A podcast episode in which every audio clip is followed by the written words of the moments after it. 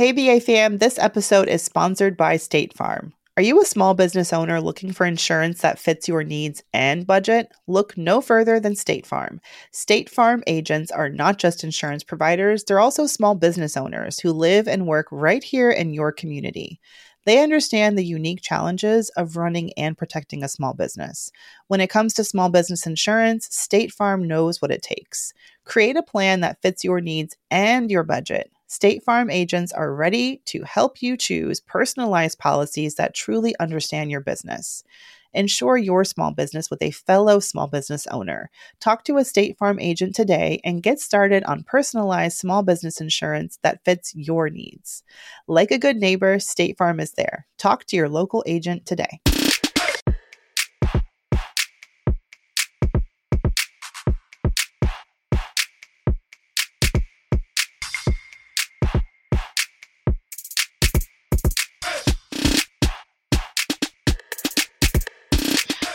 Day. Ow. So, this is our first Hump Day edition of the BA podcast. We're officially a day later in the week. Does it feel.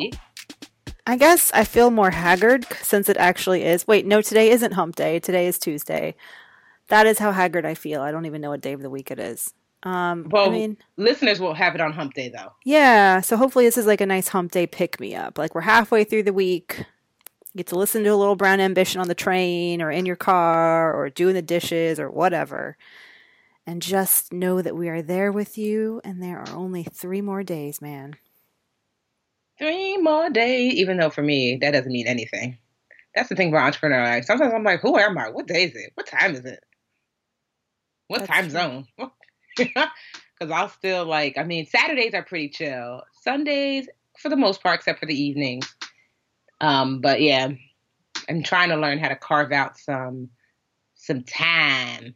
Um, but you know, when you one thing I have learned is that I mean, I guess every entrepreneur somebody who's starting a new project, or even I'm sure when you started your your new job, you know, like in the beginning of starting something, it, it takes a lot more time because I guess the learning curve has to be, you know, adhered to, and then you hopefully start to coast a little bit once you once you figure it out. Yeah. I mean, I've worked for both startups. I mean, I'm Magnify Money was is is a, was a startup. Officially, we were acquired over the summer, which is really exciting. But then that, in a, in a lot of ways, we are like a startup on an even grander scale now because Mm. the company that acquired us is has never really done such made such a big investment in content before, and now we're like creating an editorial process for like all of their websites. So it feels like I was working for a startup before, and now it's like I don't even know. Back at Yahoo, right? no, no, no, no. Yahoo, at least Yahoo was, you know, a big corporate environment. At that point, there were so many systems in place that, like, it was more about how to work around the roadblocks to get stuff done. If anyone's listening who works for a big company like Yahoo, you know what I'm talking about. It's like, okay, what do I have to do to get to point D when there's like A, B, and C in my way? But with Lending Tree, what's kind of it's exciting, but it's also like, you know, 12 hour work days forever for the last like two months and probably for the foreseeable future future is like how do you create a system like like being at the beginning when you're like literally saying here's how this system is going to run and here's how it's going to run forever. And it's like working out all the inevitable kinks and working with all these new people. So anyone who's ever like had to come into a like a company as the new person managing a team or like managing a part of the business and then you're dealing with like a bunch of people you don't know and they've sort of been used to how things were for a certain amount of time and then you come in and you're part of like the new quote unquote regime and like sort of are going to change things and it's just a, it's it's like the most I keep saying it's like a professional workout because I've never like literally I've never been more challenged in my in my career and it feels like if it, it it's exhausting and it's like the hardest thing I've ever done and like a lot of days. I just like literally today I was so distracted that I just ran through the turnstile the turnstile at the subway like ran into it without even swiping anything and like got bruise on my legs and people were like what the, what's wrong with you lady? Um but it also feels like at the beginning of like a real like when you're training for a marathon or you know when when things are like really really freaking hard and you don't know if you can do it and it just i just have to like keep reminding myself that this is growth and this is this is the best this is the best result that can happen when you like leave a big corporate job and then take a chance and go work for a startup and your company gets acquired and then you get more responsibilities and it's like everything that's supposed to happen. It's just like oh now it's happened. And now it's like the figuring out how to deal with it all has been it's been a it's been a, a crazy summer. Um so yeah You've been like up and down and all around. up and down and all around, but um, all in all, pretty good. I feel like this is, I mean, like I said, if anyone's out there listening and you work for a big company, you know exactly what I'm talking about. You're like nodding your heads right now. Yes, I know. Stacy in accounting Mhm. never sends me what I need to get to Bob and like accounts payable. Like, ugh, I feel you. I feel you. But anyway, Uh, some, sometimes like I well, you know it's so crazy. I've literally well, I won't say I never worked in corporate America, just for like uh was it it had to be maybe two or three years when I had my internship. But I didn't really get like I mean, I got a sense of kind of the environment of corporate America, and even then, I think it was like corporate America light. And so I have like I don't have that experience. I'm always like, wait, how was it? What's that about? You know, of like just because there's definitely not one experience either because you know i could just keep thinking about how many jobs i've had and i've had a lot like four or five major jobs since i moved to new york eight years ago but it like at each place and you can say well it's not good to bounce around but like i've gotten such unique experiences like working at business insider when it was a, a, a young startup and then going to yahoo when it was an established corporate like media tech giant that's like crumbling at the seams and falling apart and like everyone's sort of like you know trying to get the water out of the boat with little buckets you know like that corporate environment but when the company's like not doing well and then going back to a startup. And then now working at a company where like fortune magazine just named us the top three fastest growing financial firms and the company's doing great and like there's all this excitement and it's just it's a different it's just so different and i feel really i feel really fortunate to at least have had the opportunities to get all these different varied experiences because everything is helping inform like in helping me like deal with the challenges that I'm facing now and I'm learning this is so much more than I would have learned if I'd stayed where I was as a reporter Mm. at Yahoo so much more like and this is yes. this is oh, I'm exhausted you talk now I know. I'm like, oh, poor This- Mandi. You're like, I'm running out of steam. literally I don't have any more words I Ah, I poor Mandi. No, I can hear. And honestly, that you sound like, yeah. Sometimes it that's how it goes. It's like you're. It is. I mean, which is good because what it's literally doing is clearly stretching you, like beyond the boundaries of of what you even probably thought that you could bring to the table, which is good in some ways, but also really exhausting because stretching is not just this physical stretch. It's also it's also um, a lot on you mentally and emotionally. And so whenever you whenever you kind of do something new, that's what it looks like. I remember the first time I did the Live Richer challenge, I was so overworked. I thought like I was gonna explode from the inside because it was something so new. Every turn I had to figure out a like a um a new route because I had never created an online movement or platform. I had to learn how to build a website and this and things I had never done before. And so I remember at one point I almost had a nervous breakdown because I was just like, oh my gosh, I'm stretched to the max. And and after the challenge was done, I got sick for like I was like sick for like three weeks in the bed with like this vicious cold. But I, I guess it was just my body and my mind and my heart and my soul saying enough. And not that I encourage anyone to push themselves that far, but sometimes giving birth to a new you or just learning new skills and and stretching, it's it's a lot and it's overwhelming and that's what it sounds like i know i ugh, i don't even i mean i have a new project that i'm working on and i'm i've been avoiding go because I, know it's going to take a lot and i'm like all right i got to gear up i got to get my veggies in and my water straight and my exercise routine because you got to be physically fit in order to take on some new projects sometimes Well, I definitely haven't But- been like physically fit, but I've been sleeping. Like I've really, I at least try, I at least try and get my seven hours of sleep because otherwise I, I will not have any fuel in the tank. And eating carbs because my nutritionist says a brain needs carbs too. Um, and that's that's helpful. And like focusing on hiring and trying to. It's a really privileged space because you're building something, but you, I also get to hire people in a team, and it's like really focusing on finding the best people and I'm I'm really excited about some of the people we've I've picked to to join the team this month. So hopefully, hopefully, like October, nah, maybe December. Maybe I'll be like a little bit, a little bit more, a little bit more uh, settled. But all good stuff. Change is good. It is. So I've, I've got some good news. Um, did you buy a house? I may have, or at least got it approved. My my bid finally. So, you know, um, shout out to the old realtor who hit me up and was like, "Hey, we could finally get inside the house." I'm like, "Girl, I, I bought the house." She was like, "Wait, what?" like two weeks later, you finally just getting around to it. But I was like, "Nah, girl, I'm good." Um, no, but she was good about it. I didn't, you know, I just said, hey, I didn't even offer any feedback because she didn't ask for it. I just said, you know, thank you for all your work. You know, I've already seen the house that she was talking about was one that I had asked her about weeks ago, and I had already actually seen it because um, I, I spoke to the owner himself personally because I was waiting for her and it never came through. So, and I'd seen it and decided I didn't like it. So when she hit me up, I just said, oh, no thanks. I've already seen it um, a couple weeks ago, but you know, we're gonna go in a different direction, me and Superman. Um, but I do, you know, wish you well. And she was nice. She was like, okay, because she's friends with one of my friends, and she was like, you know, we eat lunch, we we have dinner, you know, once a week. Um, you know, you, you're welcome to join us. And so I said, okay. So you know, like I, I followed your advice that I said, you know what, you just you give feedback when requested, unless they're like, you know, really good friends or family of yours. And you're like, well, you're getting this feedback regardless, you know? but I was like, she's grown, so she didn't ask for feedback. So I'm not, because even when I try to sneak in a little feedback and say, oh, hey, you know, the day that we met a couple weeks ago, you know, I reached out to him directly and I saw the house on my own. I was hoping she was going to be like, oh my gosh, but she was like, okay. I was like, you know what? Bye.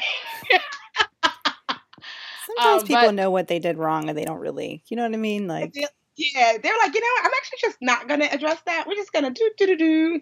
So, um, the the house that we bought, um, is well, we're still obviously it's not yours until you have the keys, but um, it's beautiful. It's a five bedroom, three and a half bath, and homes in that area that are in okay condition, which is this house is in. It, no, well, this house is in pretty decent condition, but like in the condition it's in now, at minimum, they go for 250 at minimum, and that's on the low end.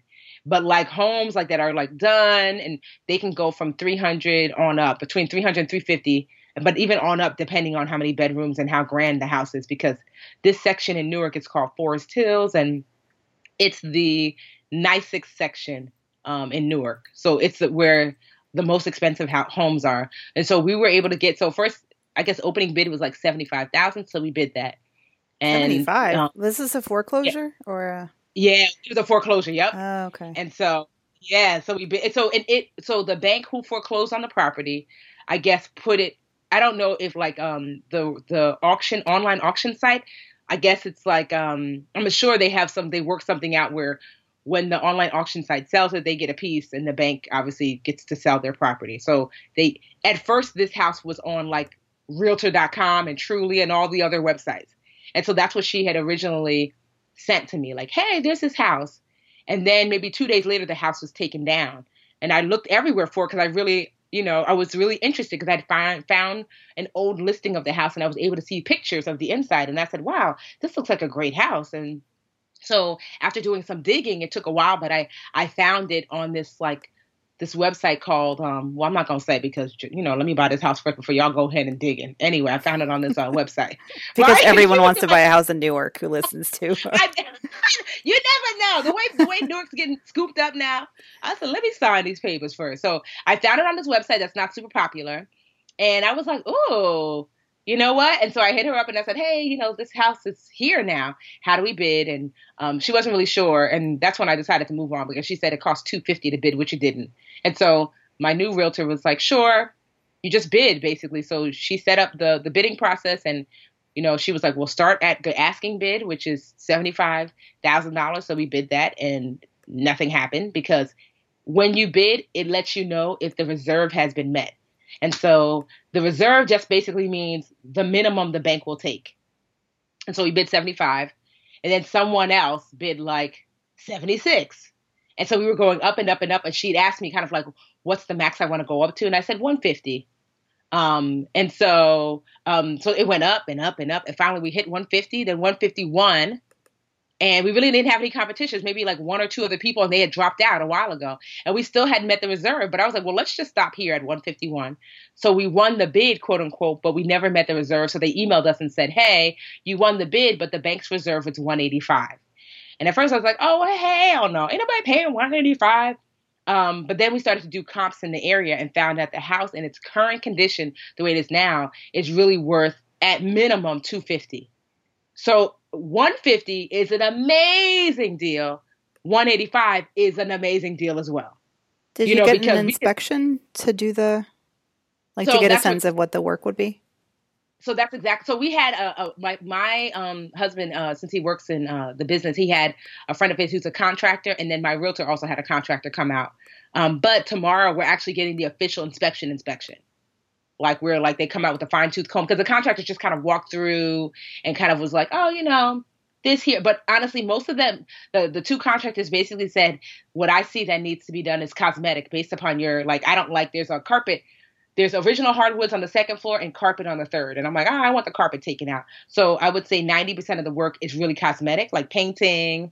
There's a little bit of popcorn, not ceiling, but like, I don't know, there's this wall, like, um, in the hallway that has like the popcorn thing. So I'd want that taken down. So mostly just um, cosmetic stuff. So they were like, you know, um, they didn't give me a, a, price range, but just like, you know, these are things that you can do that you like you, like my husband can do as far as painting and retiling. Um, the bathrooms are in pretty good condition, except for I want to I want to create like a really beautiful master bath. So I wouldn't want to. That's the only bathroom I want to redo. Um, and so yeah, I'm excited because so she kept inching up my realtor, and then finally we hit 180, and they accepted it. So we got it for five thousand dollars less than what they're wanting. And honestly, both contractors were like, if it was me, I would buy that house for 180. There's like because it's a foreclosure, like there's still like furniture in there. So there's couches, there's like uh, wardrobes, there's um, dining table, you know. Aww. And they're like, I, I know. Little Susie's doll in the bedroom. dust collecting. Like, They're like, drop the doll, Susie. We gotta go. clearly, they were planning like a party. Like literally, there's like party favors. Like they were filling a little box with party. I was like, oh my gosh, like whose birthday was it? There's clearly there was like a pizza party, and I'm like, wow, do they have like their last birthday party here? And be like, we have to go. I mean, if you're in New Jersey, every every week, every month, I get the new foreclosure update for the nation, and New Jersey's yeah. always at the top of the list. So if you're looking for yeah, some foreclosures, I, I lost. My condo to the foreclosure um, when I mm. was in my um twenties. Um, At least that so, was the recession. Like you had, you know, there was yeah, you lost your yeah. job. You know what I mean? Like now it's like Jersey. While other places have gotten better, something's happening in Jersey, and and and foreclosures are just going up, up, up. Oh, that's crazy. But um, yeah. So I'm excited to be able to. They were like, if you just clean this house out, Tiffany, and sweep, you could sell it for two fifty. And so they're like, you should just flip it. But honestly, I, I want a place to live. Like I could, but I don't want to live where we live anymore, you know?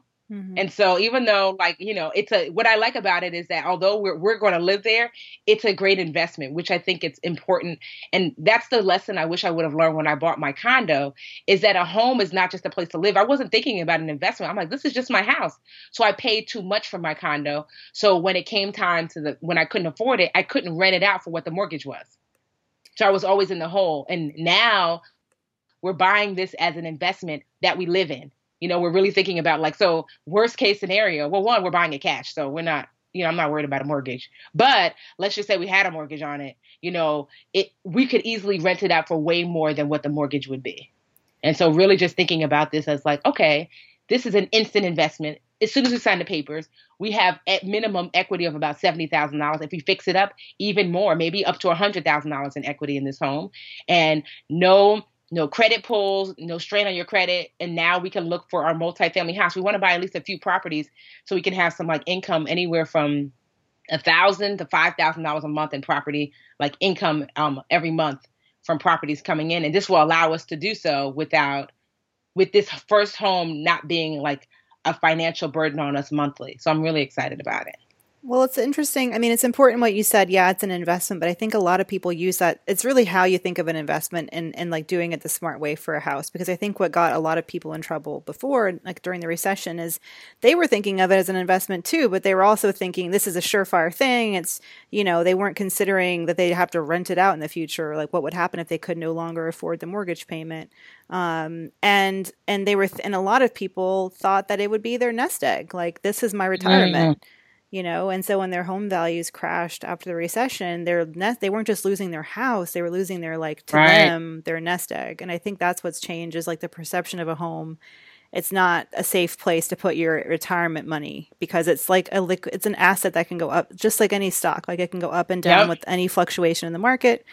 But like the way you're approaching it is is like the smart way to think of it you know as yeah, an investment. But what you know worst case scenario is is still going to work out for me Exactly. And I wish I would have known that earlier. I mean, but you know, we all make those like kind of like, ooh, I wish I would have known kind of mistakes and buying it low. You know, it I someone told me a realtor told me that she's like when you finally find the right house you're going to be so glad you didn't get the others that you wanted so bad and she's right because there was another three family house and we would have bought it top of the market um and although it was great monthly income it wouldn't have made sense because it you know it would have made sense in a way but we you know it, it would have taken a while for the house to be worth more than what we bought it for and so with this house you know like unless like you know barring like you know another riot that it's unlikely that the house value is going to drop to as low as we bought it for when was the last you know riot? so uh, well, you know, like the 1960s, you know, Newark had oh, a big like um. Yeah, but that's was what. Like, was there a recent one? I missed this. Yeah, no, but like that's the reason why Newark became the new because before Newark was the place that you moved to when you were moving on up.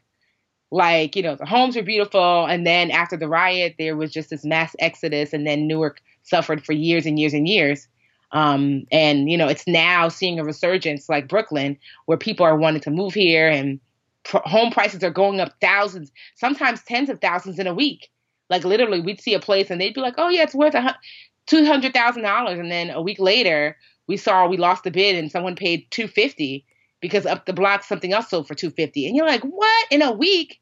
So it's a crazy time right now now in newark. So i'm just glad to like get a little get a little piece so what's yeah, so, so, what next? Like how far along in the like how what how how well, soon do you know for sure that'll well right now we're still in the super early process of like okay we accept. Here's the contract. And so they're wanting like a really ter- quick turnaround. Thankfully i anticipated that we were going to get the yes. So I already called my um in um an inspector. And I the inspector's gonna come tomorrow, you know. So I had already booked him maybe like uh, I don't know a few days ago, and so he's gonna come tomorrow because I really want to know what are we dealing with because you know although it looks like a solid house and the uh, the um, contractor didn't see anything crazy, um, still you want an inspector to come through. Like I love my inspector Nick. He brings a drone to see the ceiling he uses all high tech stuff as well as obviously his own personal eyes and ears and whatever to to check a home. So this will be the second house that he's done for us, and he produces a very detailed report. But what I'm really concerned with is um, Superman is going to go and, and and shadow Nick as they go through because we need to know right away if there's anything because really by tomorrow we have to let the um the bank and the auction site know are we going to move forward. Um, and so they don't give you see they don't give you much time on purpose because they don't want you to find any because the bank doesn't even know. The bank is like in the Midwest somewhere. They don't know anything about this house, you know. Mm-hmm. So they're just like, whatever, sell it. It's as is. So it's up to us to figure out what is it, you know. And so tomorrow we'll kind of get like the verbal feedback about anything that's you know up with the house and you know hopefully you know there's nothing crazy there's always something like oh you know the floorboard's a little loose or blah blah blah you know yeah. but nothing super crazy and then if there's nothing super crazy um, when we get the contract tomorrow we sign it and then um, the the bank itself, and um, or I have to get a title agent, and the title agent is going to make sure that there are no no one else can say, "Hey, that house is mine," or that that property owes me money, because you want to make sure there's no liens on the property, like they took out another mortgage from another bank and they they needed to be satisfied. Yeah. Because the bank itself will, will take care of that. Because you, if you don't do that, you might buy the house, and then five years later, a bank, another bank comes to you and says, "Hey, this property owes me twenty thousand dollars. It was never paid. It was borrowed against his house. So um, that's what happens next. And then um, you know funds are exchanged. Um, and then you basically close. It's different closing with cash because it's a little bit quicker, you know, a lot of the times because you're not you're not there's no mortgage company involved. So you're just kind of like You it's think just it'd be you. a lot quick quicker because there's like no underwriting, right? Like the process there's- that a lender goes through to like check your credit and see if you qualify and what's your debt to income ratio, all that stuff. It takes forever. Exactly. So this the only thing that would take time really is that checking of the making sure the title is, is free and clear. So that takes sometimes seven to fourteen days um, to kind of look and um, and just to make sure that no one else has claims to this house.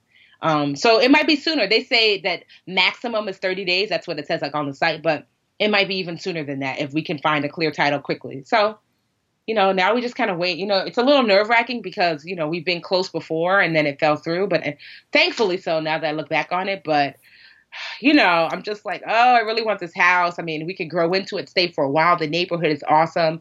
Everything I said I wanted for the most part. I've always wanted a beautiful, like, colonial style or Victorian style um, uh, front porch. And this has a front porch, although it's more contemporary. And then I've always wanted to live really close to the park. And this is like, a five minute walk to one of the most beautiful parks in Newark, which is um, Branch Brook Park, which is the cherry blossom. Like they they have the only place in the country that has as many cherry blossom trees as Branch Brook Park is DC. So they they have a huge cherry blossom festival every year, and it's beautiful. And that's my favorite park. So to live within five minute walking distance is awesome. It's actually closer to Supergirl school. Um, Supergirl's mom will actually be taking our current apartment because it's actually cheaper but bigger than her apartment now. Um, it's just really convenient all the way around, and yeah, so it's just it's like magic. I'm like, oh my gosh, this can't be real. Like to get a house this inexpensively and this close to everything that we want in a neighborhood that's awesome and in Newark. So, you know, I just, I'm like, please don't get my hopes up just to break my heart. But, you know, I feel like the right thing always happens at the right time. So, Well, I'm not going to say anything. Other than just going to hold my breath and tiptoe around. No bad juju, but crossing my Right, it- fingers. Yes, if anybody, if you are a believer, say a prayer. If you're not, send some good vibes. I'm not going to tell just- because this would just get him salivating. I am not ready. Like it's one thing being financially prepared to buy. Like we could buy, but like I'm not trying. I don't want. I'm not ready. It's like marriage, sure. Baby, sure. Property, mm, it's like. Really? I mean, in yes, like at an in an intellectual level, of course, I would love to buy something. It makes sense, you know, to invest in like some property or whatever. But it's the it's the where that I cannot.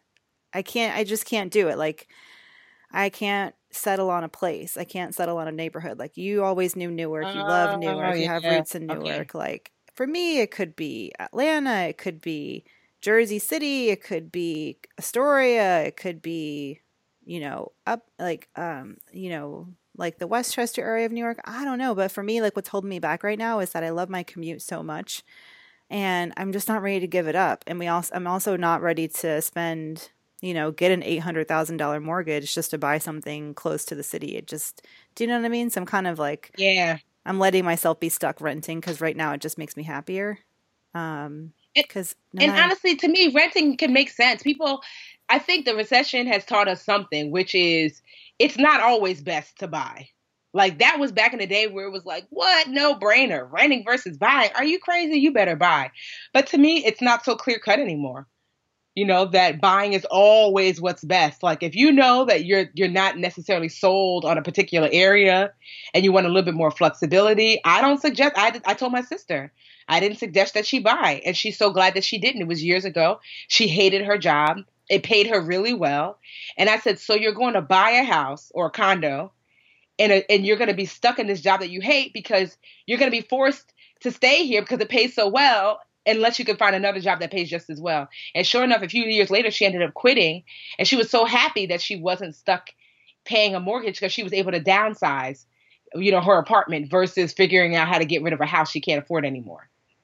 And so, Right. yeah, no, I don't think, yeah, I don't think that buying is the end all be all, um, especially if you're not going to buy right. And, you know, and it can be very, because this, it's literally been a year, almost to the day when we started this process. And a year of, and I would say of the year, of the 12 months, I would say nine months of actively hardcore going at it, like looking, So it's it has been honestly it was a, it was there was a time it was like my third job my third company I was like I have the Budgetnista I have the Live Richer Academy and I have the house hunt because it was so time consuming yeah. because you're looking at Rachel you know and so it's if you're not ready, then I mean, more power to you. I mean, we we're just I'm just now saying like yes, because I mean, if you would have told me a few years ago, I wasn't really planning on settling down in Newark, but now that I'm married to my husband, this is like his home, and his daughter's here, and you know, it's close to my family, so it just it's it's just the right move for us. But sounds um, like all the pieces yeah. came together. I'm gonna wait for that to it, happen for me too. Mm-hmm. Yeah, maybe we'll buy in the Dominican yeah. Republic. That'd be nice. Ooh, if you buy there, I will come visit. Oh, I got it. I just I just started thinking about how many people asked me if my husband's family was okay um, because of Hurricane Irma, yeah. and I felt terrible because I did not know the answer to that question. Um, they're all fine, but um, yeah. Speaking of Irma, that I mean, I don't know. I have a lot of family like in Georgia and friends in Florida, but it sounds like it sounds like everyone listened to all the warnings and everyone got out, yes. but which is great. Um, but like the property damage. We're getting a lot. I got a lot of well, we got a lot of email at Magnify Money, but what what do we do now? It's like going back to your home, and it's one thing to survive, but now you got to figure out what to do when your car is flooded and what to do. Like how do you file an uh-huh. insurance claim and all that mess. Um, so I just feel for people who are going through that process. Yeah, because that's the part that's that's hard. But you're right. It did it did seem like collectively. Of course, you know I'm sure there are um, a number of people who were hurt during Irma, but it seemed like collectively it didn't have the same energy that you heard about Texas and and um, Hurricane Harvey. You know, where I just heard you just saw this people like not knowing where to go, floating. Hey BA fam, this episode is sponsored by State Farm. Are you a small business owner looking for insurance that fits your needs and budget? Look no further than State Farm. State Farm agents are not just insurance providers, they're also small business owners who live and work right here in your community. They understand the unique challenges of running and protecting a small business. When it comes to small business insurance, State Farm knows what it takes.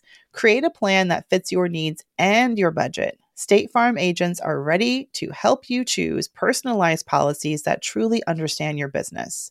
Insure your small business with a fellow small business owner. Talk to a State Farm agent today and get started on personalized small business insurance that fits your needs. Like a good neighbor, State Farm is there. Talk to your local agent today. Asking to be picked up by boat, like it didn't seem as chaotic. Yeah, there wasn't like the mass. There wasn't like the blanket. You must get out of the get out of here evacuation yep. order, which was for Harvey. yeah, for Harvey, which you know, for better or for worse, people are saying was the right call because it would have like people would have been stranded in their cars with traffic situation if they had evacuated. But um, yeah, it's it's. uh I mean, I feel blessed. My dad, I'm feeling blessed that no one in my family was impacted, but I'm very, I feel for anyone whose families were impacted. Um, but I have to say, my dad was thrilled because for 12 hours, power in Tucker, Georgia went out. And he got to dig his generator out of his storage unit and finally use it. He texted me. Ah. He's like, I got this generator on. I'm like, okay, oh, cool. Oh, so you're like, going to charge your right? cell phone now. he's like, I'm roughing it. If they would have only listened, I know. There's definitely a lot of people that I know that had generators. They were like, it's showtime.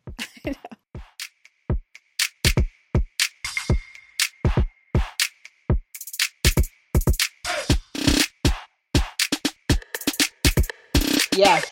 Boost and break time. I'm going to boost. Okay. So, a friend of mine, Cabral, who doesn't listen to the show, but whatever, he um was I was like, "What are you doing? I'm bored. I need to get out of the house." It was the weekend. He said, "I'll come get you." He, there's a new Home Goods. No, Home Goods has a new superstore that opened up in like Hanover or something like that. And I was like, "Ooh, I'm always down because you know who doesn't love walking around like a store with all these beautiful, like, you know, decorations for your home and stuff. Sounds dangerous. So we went. I know it was because we went and Cabrella's like picking out like um like a beautiful um comforter and sheets and stuff. I'm like, oh, who's that for? He's like, you. I'm like, wait, what? He was like, last time I spoke to you, you said that you were like fussing because you're like, oh man, I, I did something. I was Supergirl was cutting something on the bed and there was a, a tear in the um in the in the comforter and it just and I I tripped on it and ripped it further. And he was like, uh uh Tiffany, you are not sleeping on nobody's ripped comforter. I was like, ah, man, come around Because he's my, fa- I call him my fancy friend. And so he ended up forcing me to get a new comforter. And of course, when you get a new comforter, you have to get new sheets and a pillow and all that kind of set. And I was like, are you kidding me? But it was so nice because I, I made the whole bed up and I thought Superman was going to shed a tear because I swear that I'm the man when it comes to decoration because he actually like he's really like he's like more aesthetically I really don't care honestly. He's like always the one to be like oh you know we should get another curtain here. It would look nicer. We should not that his style is great because Superman is like I'm like you're both color blind and color bold because I'm like why is the kitchen orange and the dining room yellow and the and the laundry room green. I mean, yo, he it's too much. And so, but he likes stuff like that. And so, whereas I'm like, what? We have a comforter. Oh yeah, I guess. So I made the bed and the new stuff. What? He walked in. I thought he was gonna shed a tear, and I was like, oh, thanks, Cabral. Honestly, it look, and I'm not gonna lie, it feels so nice to sleep in like one of these HGTV beds. That's what I call it because it's like so. We have a king size, and so like I have to say do a boost to new new bed linen and stuff. And he even made me get a linen spray. I'm like, now you're taking it too far. Linen like spray. Linen- okay, wow. Yeah, they, I know they have it at um. They have oh, it at oh, uh, I know Bed Bath Yeah, oh, I and I was like, I was like, why? Eh, just do the math yeah. of how many hours you spend in your bed, and you can easily justify any purchase. Yeah, but it was nice though because we haven't had like new uh sheets and like even the even my replacement comforter that because we have other comforters, but you know after a while comforters start to look all dingy and like you're like because you know you wash them and so it's just nice to have. I was like, oh, you know what? It is nice to have new bed linen. So that's my boost. New bed linen making you feel like new new bed who this. Um, I'm gonna do a break because we didn't talk about it in the beginning of the show, but um, we need to take a break from this apparent memoir by sore loser Maria Sharapova. Ooh, um, did you? So I I get all my news from Very Smart Brothas and Awesomely Luvvie these days. Yeah, because uh, that's just how I roll. Um, so I I went backwards. I read their I read their takes on this like passage and apparently, Maria Sharapova, for those of you who don't know, is another tennis pro who's like been Serena's frenemy since forever. Like, hasn't been able to beat her in a tournament since 2004. And they've, mm. like, you know, done their, like, throwing shade at each other in press interviews over the years and whatnot. But, um, so Sharapova has this book that's coming out very soon because now, obviously, there's like crit- critiques of it online um, called Unstoppable which is supposed to be like insight into her career as a professional tennis pro, whatnot. But of course, she decides to say something truly offensive, like the way, just like people are taking offense to the way she talked about Serena in this book, which I don't know who her damn editors or publishers are, but like, how yeah. does this stuff, how do people, how do brilliant minds sit around a table, get paid millions of dollars, and not say, Hmm, maybe we shouldn't call the African American woman intimidating with thick arms and thick legs. Hmm, maybe not. Yeah. No, no one was like, mm, raised a hand. No. Yes. So here's what this is the exact passage that everyone is like losing their shit over. So Sharapova beat Williams, beat Serena twice in 2004, and has una- has been able unable to repeat this feat um, ever since because Serena has been dominating forever. So in her book, she says she's explaining like her first interaction with Serena when she was young, and she said, "quote First of all, her physical presence is much stronger and bigger than you realize watching TV. She has thick arms and thick legs and is so intimidating and strong. It's the whole thing her presence, her confidence, her personality. Even now, she can make me feel like a little girl. Are you kidding me? Now, Are you? To the unwoke ear, this may not yes. sound that offensive, but the t- the way of, of describing a black woman, a, a woman who first of all has already been like in so many ways criticized for her body type and her skin color in a sport where she dominates and people have tried to downplay her success by saying well she's shaped this way and she has this advantage and you know she's so big and strong she is like five nine someone pointed out Sharapova is like six two or something like that. Like she's a mm. full half head taller than Serena. So, but she's of course tall and thin and white and blonde. and Serena is muscular and dark skinned and a black woman. And it's just like there's all this loaded history with calling women of color like tr- like like these these terms like against their skin and their body type.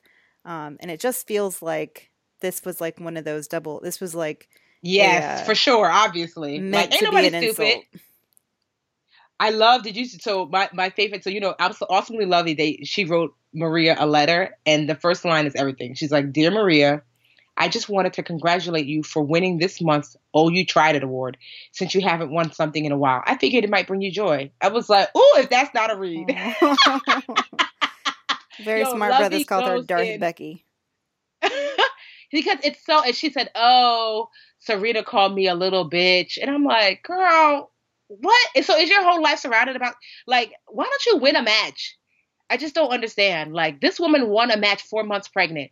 Four months pregnant. Not just a match. Well, even, like wasn't it? Yes. Uh, yes, you're right. I was gonna Wimbledon say or some U.S. Open or some impressive yes. thing. I don't a know much about tournament. tennis. I'm just here for the a shade. Whole, a whole behind tournament, four months pregnant, and you're worried about Serena. Why don't if you could focus on your own life, face front? You know, I'm like, wow. I'm just uh, whatever. I was watching. I mean, it, it's just so clearly a play. Like this is what people do when they write books. They write the passage that's going to get like going to make everyone make everyone's tails wag or uh, tongues wag. What's the expression? Whatever. Make everyone get up in arms and like write about it. And now she's getting something's wagging. Like so, there's all these headlines about her book now. And then of course, people who didn't know that Maria Sharapova has a book now we all know she has a book people who didn't even know who Maria Sharapova is is like, who? Oh, said something about Serena. I guarantee there's a bunch of people who were like, who?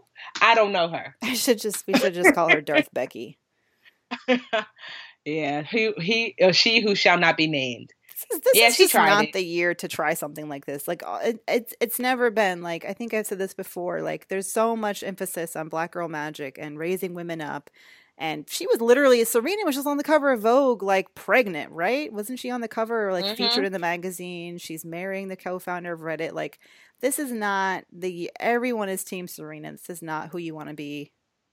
You know, trading uh uh ink um insults with. Like, it's just not. It's not wise on her part. Someone didn't counsel her properly. She needs a friend. Yeah, and I'm realizing I'm I'm seeing like another passage where she says, "I think Serena hated me for being the skinny kid who beat her against all odds." You see that oh, the skinny yeah, kid who beat I her? about that. Yes, yep. the skinny kid who beat uh, her.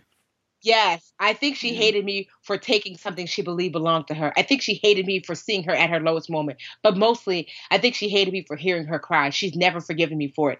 Ma'am, Serena Williams is not thinking about you. like Jersey clap in between every word. Like, I'm sure at the time, yes, Serena is a consummate professional and athlete and competitive. When she lost how many moons ago, sure enough, she felt bad. But then when she beat you subsequently the next 10 years straight, she ain't thinking about you, girl. She's not thinking about you. I'm just like, what? About you. Wasn't right, she literally like in the in the video for I'm sorry, not sorry?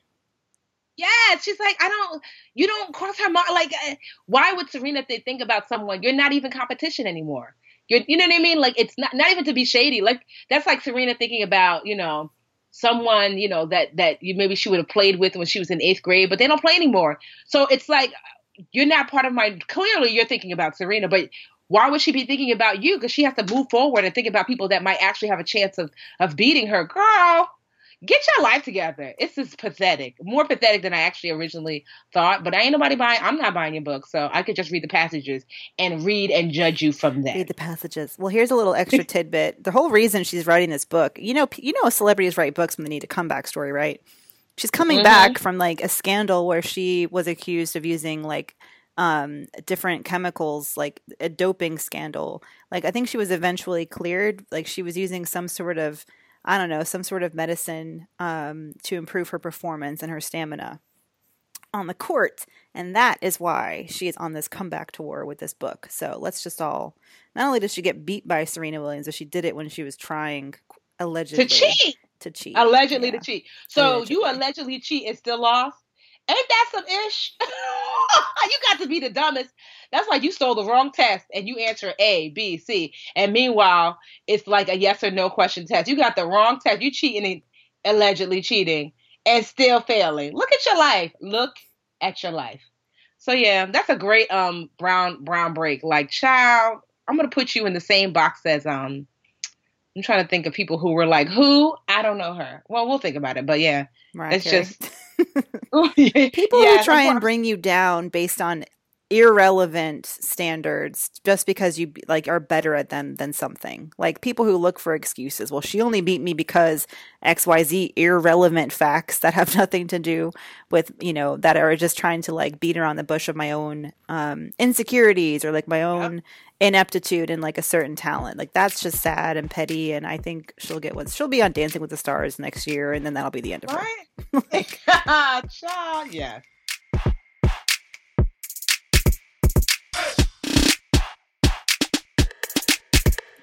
All right. On that note, um, since we read here, who else needs to be read, aka um, their questions answered? But we're not going to oh, read you guys. No, you guys, not. This is you, a safe space. you guys space. Have great questions, right? This is a safe space. You're not going to be read. You're going to be helped. You're going to be helped. Uh, yeah, we have a good question for today. Um, it's someone who wants to remain anonymous, and I need to make my font 20 times bigger because I'm old now and I can't read this question. Okay, so she says, I want to remain uh, anonymous, so we'll call her Viola since okay. I saw a clip of How to Get Away with Murder earlier. Okay, so Viola says, I received a letter from my credit union stating that they are closing my credit card account due to a drop in my credit score. It was time to issue my new card because another one was expiring. It was time to issue my new card because the one I had was going to expire. That's what she's trying to say. Balance okay. the balance on this card is almost is ten thousand five hundred dollars. It's almost maxed out. I'm going through a divorce and now I'm a single parent. My finances are very tight right now, so I have been late with some of my bills. I have two teenagers. I make about $44,000 a year. With, in addition to this credit card that has $10,500 on it, I have two other credit cards with balances of about $4,000. Mm. I'm finally trying to catch up. What do I do? Thank you, Anonymous Viola. Um, yeah, mm. that's well. The first thing is like, yes, reminder your comp your credit card company. If you yep. uh, prove that you're not being able to pay your bills or that you're falling behind and you become like a severely delinquent customer, they can choose to drop you, um, yep. but still come after you for the money. They don't drop you and forget about the money that they owe you. They just say, we're not going to be letting you borrow anything else from us. And not only just that, but like this happened when I had my foreclosure at this great credit score. And then because I had my foreclosure, one of my credit cards that had a really high limit lowered my limit severely by two thirds. Mm. And I was like, why? And I was never late with that credit card. But if you read this fine print, basically, that credit card companies or people that you owe can lower your limit um, based upon your overall financial health. So they're like, you were late on a mortgage, so we're going to lower your limit here so you don't try to lean on us. And they do it like as soon as you pay it down which is what it's sort of like trying it's like the scene in the movie where the ground like the the water is going up and you're getting closer to the ceiling because like you want to pay your credit card down but if you're in bad shape like as you're paying off your card if they're reducing your limit at the same time it makes it like on the one hand good you're paying off your card but because part of your credit score is how much credit debt you're using in relation to how much available credit debt you're using when they lower your limit or your available credit, you're also going to be lowering or increasing how much debt you're going to be using, you know, in relation to how much you have. So that can hurt your score like from the other side of things as well, which makes it rough. Yeah. But um it does. My my first instinct so she has 10,501 card and she's got a couple other cards. I don't know if each of these has it doesn't it's not really clear if it's a total of 4,000 or if each of them has 4,000 each, but um my first thought um, is to try and qualify for some sort of balance transfer offer to to transfer the balances onto a credit card. Like balance transfers basically mean um, if you can get a good offer, they'll give you zero percent interest when you transfer balance from one or more credit cards onto a new credit card. they'll give you zero percent for a set amount of time, um, like twelve months, eighteen months, and that buys you time to really start paying down your debt there's always like pros and cons though. Like if you don't actually if you're not able to pay off the debt before the promotional period ends, then you're just right back where you started in some ways. So that's one thing. And then sometimes they charge like 3% fees, which in the grand scheme of things, it may be worth it to take that hit. But I would say only do that if you're sure you'll be able to um, like pay down that debt before that introductory rate is, is over. Yeah, that is important because that's that was something that I did, but I tried to do it before I knew my credit was going to fall. Is that I, I opened up another, you know, a balance transfer credit card to kind of roll over. But I guess maybe her worry might be will she even qualify for a balance transfer credit card if her credit has taken a hit due to being late, you know, on other payments? Yeah, we we have a um I'm gonna I'm gonna check, but Magnify Money, like we get these questions a lot. How do I get a balance transfer with with poor credit? Um, it's true that you you'll need at least for the best offers at least like a 680, 660, but 680 is usually the number um, that we see, um, you know, offering. But the Chase Slate um, is supposed to be a bit more lenient, quote unquote, um, with credit. Um, so that maybe that's an option. The Chase Slate. Um, I mean, if your credit's already suffering, it can't hurt to at least see if you qualify. You know, a little ding in the grand scheme of things to see if you can maybe qualify for a balance transfer to help you, like help buy you some time. I mean, what do you think? Yeah, I mean, I would, I would, I would just because because what else are you going to do? You're going to, you know, and I, I'm assuming that the um that whatever your interest rate is is probably not the greatest with that credit card that they're closing. So either looking for that or maybe even looking for well, secured cards don't give you much money because that's your money, obviously, to secure.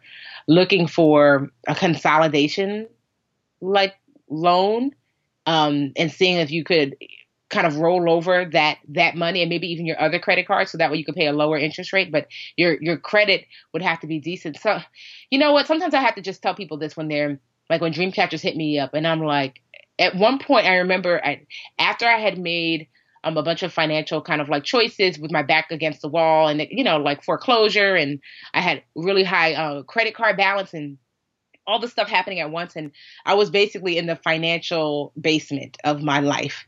And I was like, and I remember at one point I had to make peace with that I was going to have to make, choose between, I guess, and oh my God, like that there is no, you know what I mean? Like, there's like no the short, great del- like yes. amazing answer that's going to solve all your problems. Exactly. And so yeah. it and it was hard because you know, you're looking for, well, if you tell me what to do, I'll do it. Like, just tell me what to do, I'll do it. Let's fix it. And sometimes there was not that option. It was just bad or really bad or uh, kind of bad, but not good. So it's, uh, you know, and so it sounds like to me that, you know, right now, and it doesn't mean it's like that forever because at that time, I didn't really have great choices. So I made the best choice I can um, considering the circumstance and situation. So you can, you know, you're going to have to slowly but surely try to pay down what you owe. Um, it's not going to be easy. Um, I took away cable. It was peanut butter and jelly. It was, you know, and slowly but surely, I mean, sometimes an extra 20 here, extra 30 here to bring down my balances so I could slowly but surely raise my credit. It took about three years for me to pay off $35,000 worth of debt and it was a little easier for me because I did not have kids, so it's a little harder for you. But just working toward um, paying down your debt, look to see. I mean, and, and, sometimes you can call companies and say, "Hey, this is my credit score. Do you think I'd be, I'd be, um, I'd be able to get a balance transfer card? That way, you don't even have to apply. Magnify Money's got a great tool. It's like a little slider that you could put your credit score." Um, and then like you know you can uh, like it'll tell you what balance transfer cards you're likely to be accepted for um, and then and see there. And if it's not, then you have to just work on slowly paying down this debt. And it won't always be like this. Um, I promise it won't. Not if you continue to put one foot in front of the other. And sometimes it, it just it it's just not a great place to be, but it won't always be like this. And life is truly cyclical. And as long as you keep moving forward, eventually you'll be in a better space and place. But right now, it's just yeah. Well, let's do this. Like this is something I like to do. Is like let's walk through the best, like the worst the best of the worst case scenarios, like one balance okay. transfer. Okay, so yep. you're gonna have to pay a fee. You only have a set amount of time with with eighteen thousand dollars between fourteen to eighteen thousand dollars of debt potentially, earning forty four thousand dollars a year. And two teenagers probably not going to be able to pay it all down unless she like makes drastic cuts to to do it all to get it completed before the balance transfer offer ends. So you'll get hit with interest charges at the you know back with interest charges afterward.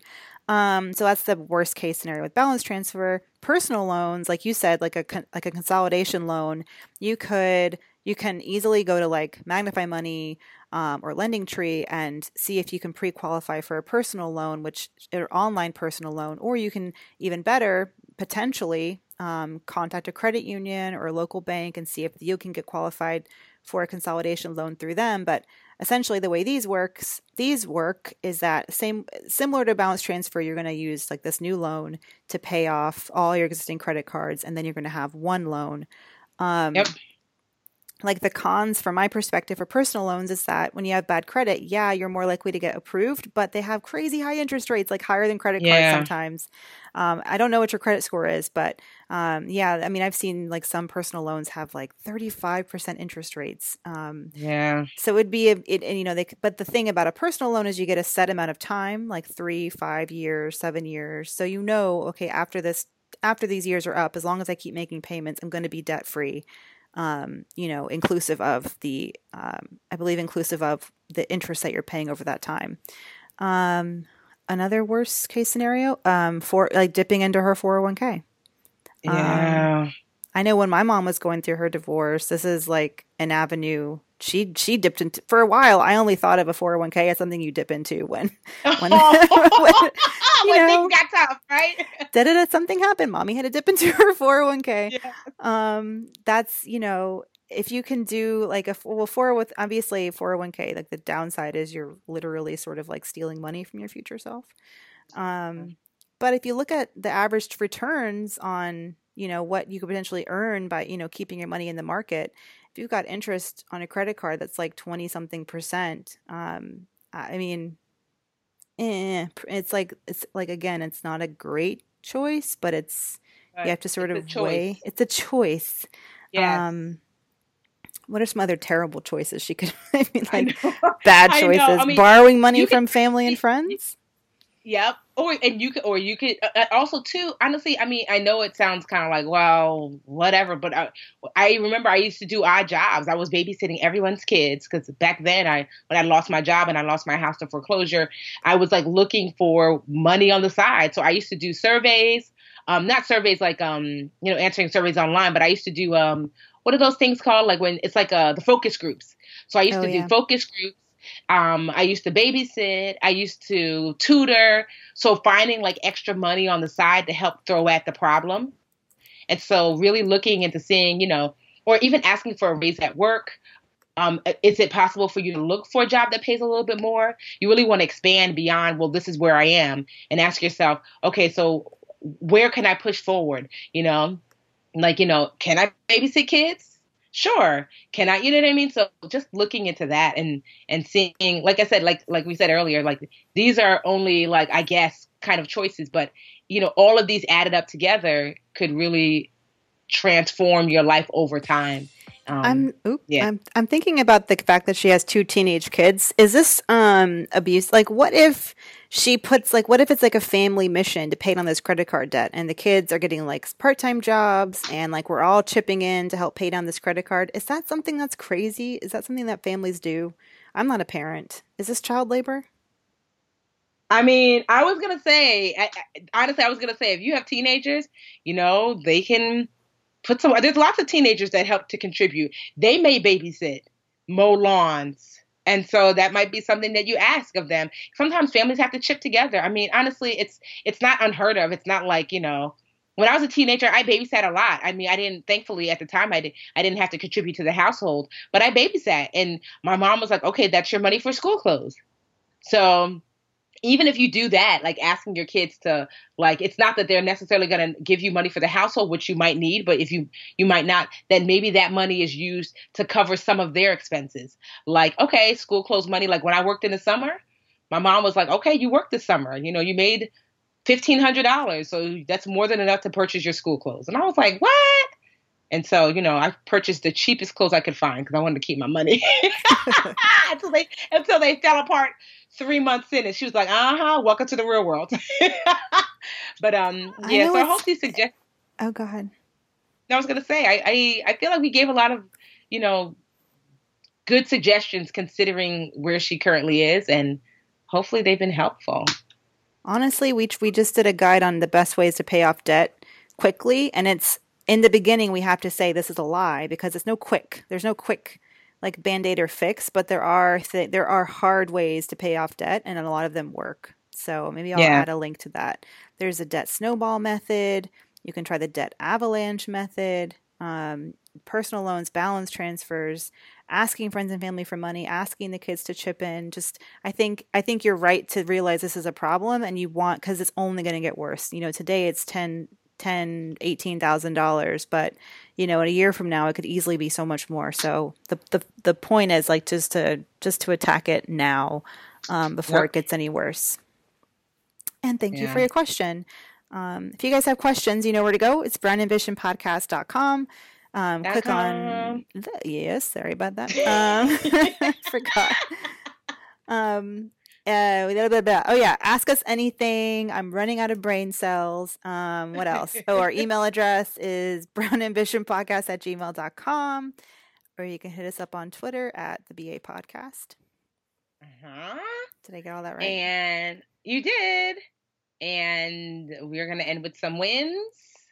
Yes, please. Um, so my win, it's not a personal win, but I really want to have a win for OWN. Um, I don't know if you've been watching, but they they have a new series, well, semi new, I guess, called Black Love. Have you seen it? Ooh, I've seen ads for this. I don't actually have cable, so I don't get to watch OWN, sadly. Oh, but I have seen I know, the ads. I feel, I feel so fancy because you know I'm usually the non-cable girl, but Superman is like, I, we won't be living together. I need cable. we'll have two separate houses. And so I have cable.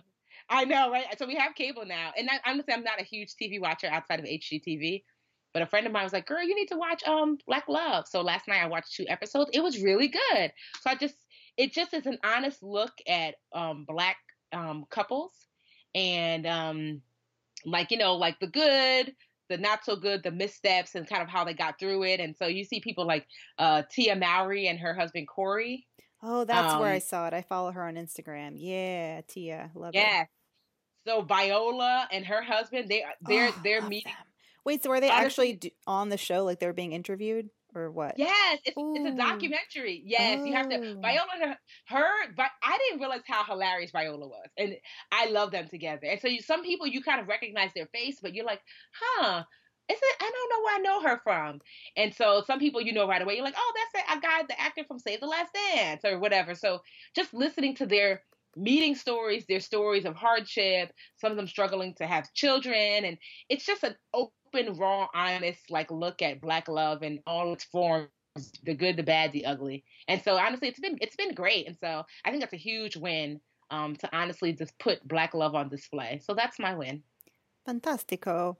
Um, my win is going to be for the new cover girl my my awkward black girl queen Issa Rae was just named one of the new cover girl faces. Isn't that awesome i didn't know that! Yes why do I feel like she's my friend? Like, like Issa didn't even call me. I'm like, meanwhile, I don't, I don't know. I just, it was just yesterday when my one friend at work, Juliet, and I were were tee hee heeing over the Awkward Black Girl YouTube series and the Insecure. First of all, the finale. If you didn't watch it, do you watch Insecure? You need to watch Insecure. I don't want to hear anything. You I, have to watch it. Yeah, yeah. Don't don't tell me the finale. I'm gonna watch. It's so good. Um, yeah, uh, the finale. Like this this this season is season two, but it's just been like even better than ever. I had like a, a bit of a like debate with a couple of my friends, my um my the two my two culture critic friends who were saying that like ugh because one of the characters in the show um you know is with a married man who's in an open relationship and it's they're like oh my god this show is just another example you know another black woman is with a married guy and i'm like but this show is so much more like you cannot get caught up in those like relationship storylines because there's a whole arc this season of like the one of the main characters not getting finding out she gets paid less at work than her white male mm-hmm. peers and then getting paid more. And um, just like oh there's just there's you know and not getting a promotion at work and dealing with like interrace racism at the job. Like there's just so it's just so much. And just I love Issa and it's so exciting to see her succeed and to be a cover girl. Come on, like I know. What? What? What Like, when I was I in know, high school, the cover girl was like I don't know Cameron Diaz. I know because Issa getting cover girl is like, yo, Tiffany, you could be the mother effing cover girl. Like, cause it's Issa. I remember when she was awkward black girl on YouTube, and I remember my sister. I can literally see it in my face, my face, in my my mind when my sister Carol was like downstairs in the living room, and she was like, "Come here, come look at this. This girl is so hilarious. She's just like us." And I was like, "What?" And we watched like like two or three episodes back to back, and me and my sisters gathered around the computer rolling like oh my god there's a, an awkward geeky black girl that like totally gets like the nuances of just like regular black girlness. It's not everybody's not super sassy everybody's not super this or super she just seemed like just a regular black girl. And i just remember like that to where she is now it seems so crazy and so relatable and so touchable. Like girl me next cover girl call me boo yeah, right, girl. But I'm just saying, it just uh, honestly, yeah, I saw her at Black Girls Rock the taping, and I was like, look at Issa. I almost she- said, hey. You should Huh? have. What she really needs is to get a Colgate sponsorship because her teeth are the best teeth I've ever seen. Ever. like ever. Ever. Like there's so many of them and they're so beautiful, every last one of them. As a person with tiny teeth, I just really appreciate that. I appreciate I know. So- I, yo, they used to call me baby teeth in college, and I'm like, you know. I'm going to do something about it. God, people are assholes. Ugh, I need yes, I don't even care anymore. like even when I like, I remember like you have to but I'm starting to have such a, a thicker skin because like I've got little gaps between my teeth and like I remember I was on the Real and someone was like, mm, she should have budgeted for braces. And I was like, you know what? Ugh, that's when you know you made it. I know. And I said, you know what? I'm so glad that I'm so much more thicker skinned than before. And I was like, girl, as you watch me on the real though, ow. So I'm like, whatever. So no, yeah, but I would love to have Issa Rae teeth. And you never know, maybe I might buy myself some. I mean, I all I'm equal opportunity teeth. I'm equal opportunity beautiful smiles, and sometimes your teeth just match your face, and your teeth Yeah. are perfect for your face. My teeth are perfect for my face. Let's all just thank our teeth. Thank you, teeth. hey T, thank you for allowing me to chew and to eat delicious food. Having just gotten a tooth taken out, I appreciate every one of my teeth so much. They they do so much work. They're the unsung heroes. All right.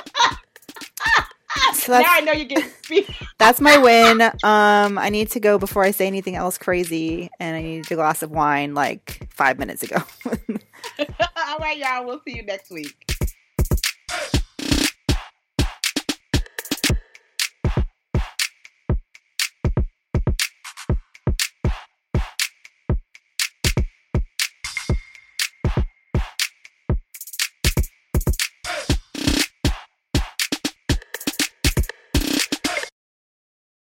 The Bigger Pockets portfolio of podcasts are worthy of your investment. We're having a real conversation as real real estate investors. New episodes available every day. It's important to buy where it makes money and not necessarily where you want to travel to. Bigger Pockets, On the Market, Rookie Real Estate, or Money Podcast. The purpose of flipping is to create more cash so then you can reinvest into other types of properties. The Bigger Pockets Podcast on YouTube or wherever you listen.